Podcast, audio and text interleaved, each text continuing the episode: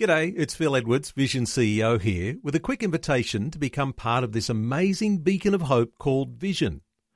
Together we can put our love into action to help people of all kinds build or rebuild their lives on the truth of God.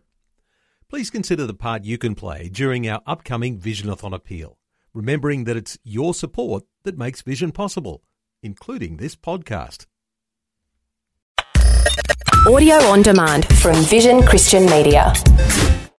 Foundations. That's because this is scripture. This is truth. Mm-hmm. God is saying, I'm coming, I'm going to be with you. And just to confirm, yes, I'm going to come, I'm going to be a king, my kingdom's going to last forever. The man born is going to be mighty God, eternal Father. Foundations. Understanding the Jewish foundations of our Christian faith. With Robbo Robinson and Mandy Warby. In our last program, we learned about how the ancient Jewish sages actually believed that the Mashiach, the Redeemer of Israel, would be born without the means of a biological father, and therefore would have his paternity from God.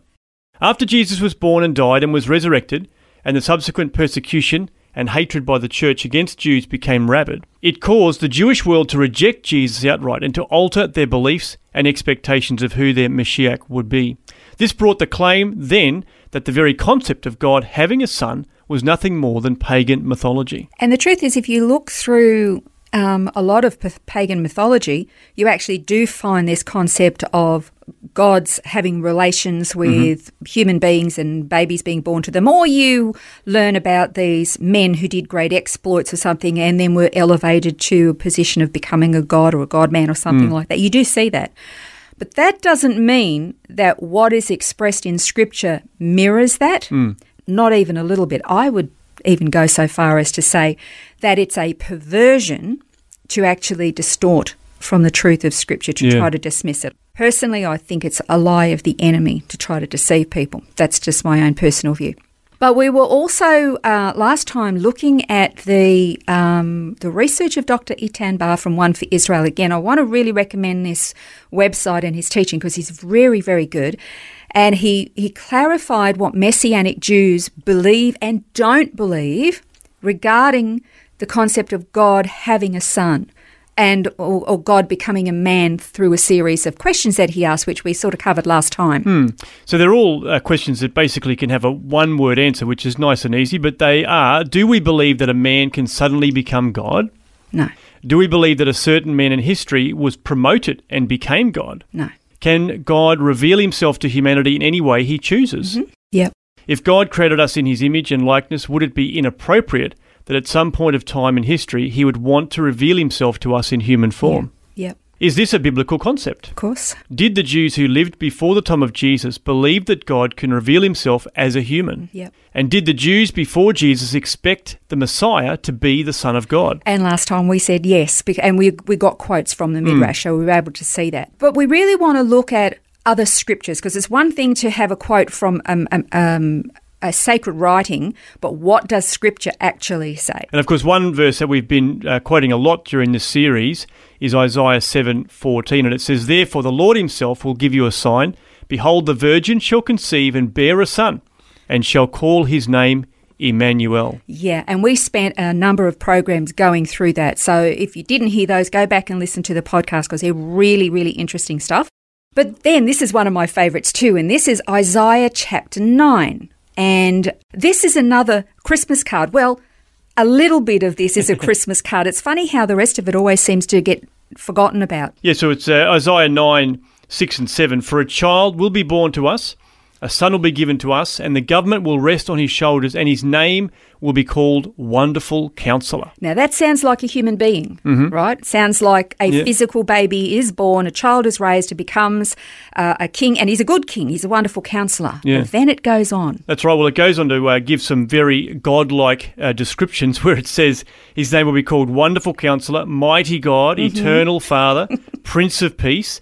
There will be no end to the increase of his government or of peace on the throne of David and over his kingdom to establish it and to uphold it with justice and righteousness from then on and forevermore. The zeal of the Lord of hosts will accomplish this. Okay, so he said in Isaiah chapter 7 that he was coming, Mm-hmm. God with us, Yeah. And then he confirmed it in greater detail in chapter 9, verses 6 and 7. But he didn't just say, Yeah, yeah, yeah, I'm definitely coming. He says that this boy that would be born would be a great king, wonderful counselor, mighty God, mm. eternal Father, Prince of Peace. Can I just say that Isaiah was one of the greatest prophets that Israel ever had? Loved, revered, respected. His prophecies are amazing. How did they not consider this blasphemy? That's To say that a man was actually God, eternal Father. That's because this is scripture. This is That's right. truth. Mm-hmm. God is saying, I'm coming. I'm going to be with you. And just to confirm, yes, I'm going to come. I'm going to be a king. My kingdom's going to last forever.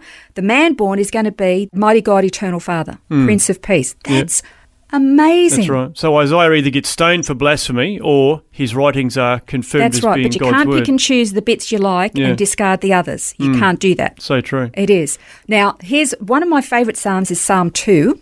I'm not going to read the whole lot of it, but I, I would just like to focus on a couple of verses. So this is Psalm 2, and he's, this is God speaking about how he will deal with the nations who are going to try to overthrow him and his son. So what he says is this As for me, I've installed my king upon Zion, my holy mountain. I'll surely tell of the decree of the Lord.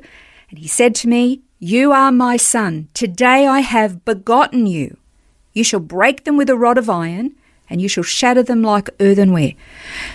Now, the argument here by most people is saying, yeah, but it's talking about King David. Mm. Well, I beg to differ because this is about the Mashiach, all right? And the whole of the, the nations of the earth wanting to overthrow God and his anointed. Hmm. Well, the whole earth at that point, when David was king, wasn't under the yoke of David. The whole earth wasn't. And not only that, David never inherited the nations of the entire world during his reign. And God never claimed that David was begotten of God. That's right. I mean, he was, his dad was Jesse and his mum was Jesse's Mrs. wife. Mrs. Jesse. He was not begotten of God. That's right And right. can I also say this that this description of a ruler ruling the nations with a rod of iron is only given to one person, That's right. and that was Jesus in Revelation 2, Revelation 12, and Revelation 19. Yep. It's the only other person given that description. Okay, so I want to finish with one more scripture. Yeah, so this is Proverbs uh, chapter 30, verse 4. It says, Who has ascended into heaven and, de- and descended? Who has gathered the wind in his fists? Who has wrapped the waters in his garment? Who has established all the ends of the earth? What is his name or his son's name? Surely you know. Oh, now this is God saying, What is God's name? Because obviously God is the author of scripture. Yeah. So, what is God's name and what is God's son's name? Hmm. Surely you know. Hello, he's already told them. Yeah. oh my goodness. Okay, so Dr. Eitan Bar, when he takes this verse, he, he breaks it into five different subjects, which is what's listed here. One, who has ascended to heaven and come down again? Who is that? Who has gathered the wind in his fists? Not David, hmm. not Solomon, not Moses, not Isaiah. Who has wrapped up all the waters of the world in his pocket? Who has established the universe and continues to maintain all of the laws of nature? Hmm. What is his name and what is his son's name? Surely you know. Surely you know. It is a great verse. Isn't that Yeah. fantastic? And it, it couldn't possibly be a human, could it? Because, I mean, those sorts of descriptions aren't human activities. No. And yet, we're talking about one who would be born, that God would be born, who would mm. take on the image and likeness that we understand to be that Redeemer that mankind needs. So, fully God, fully man, mm.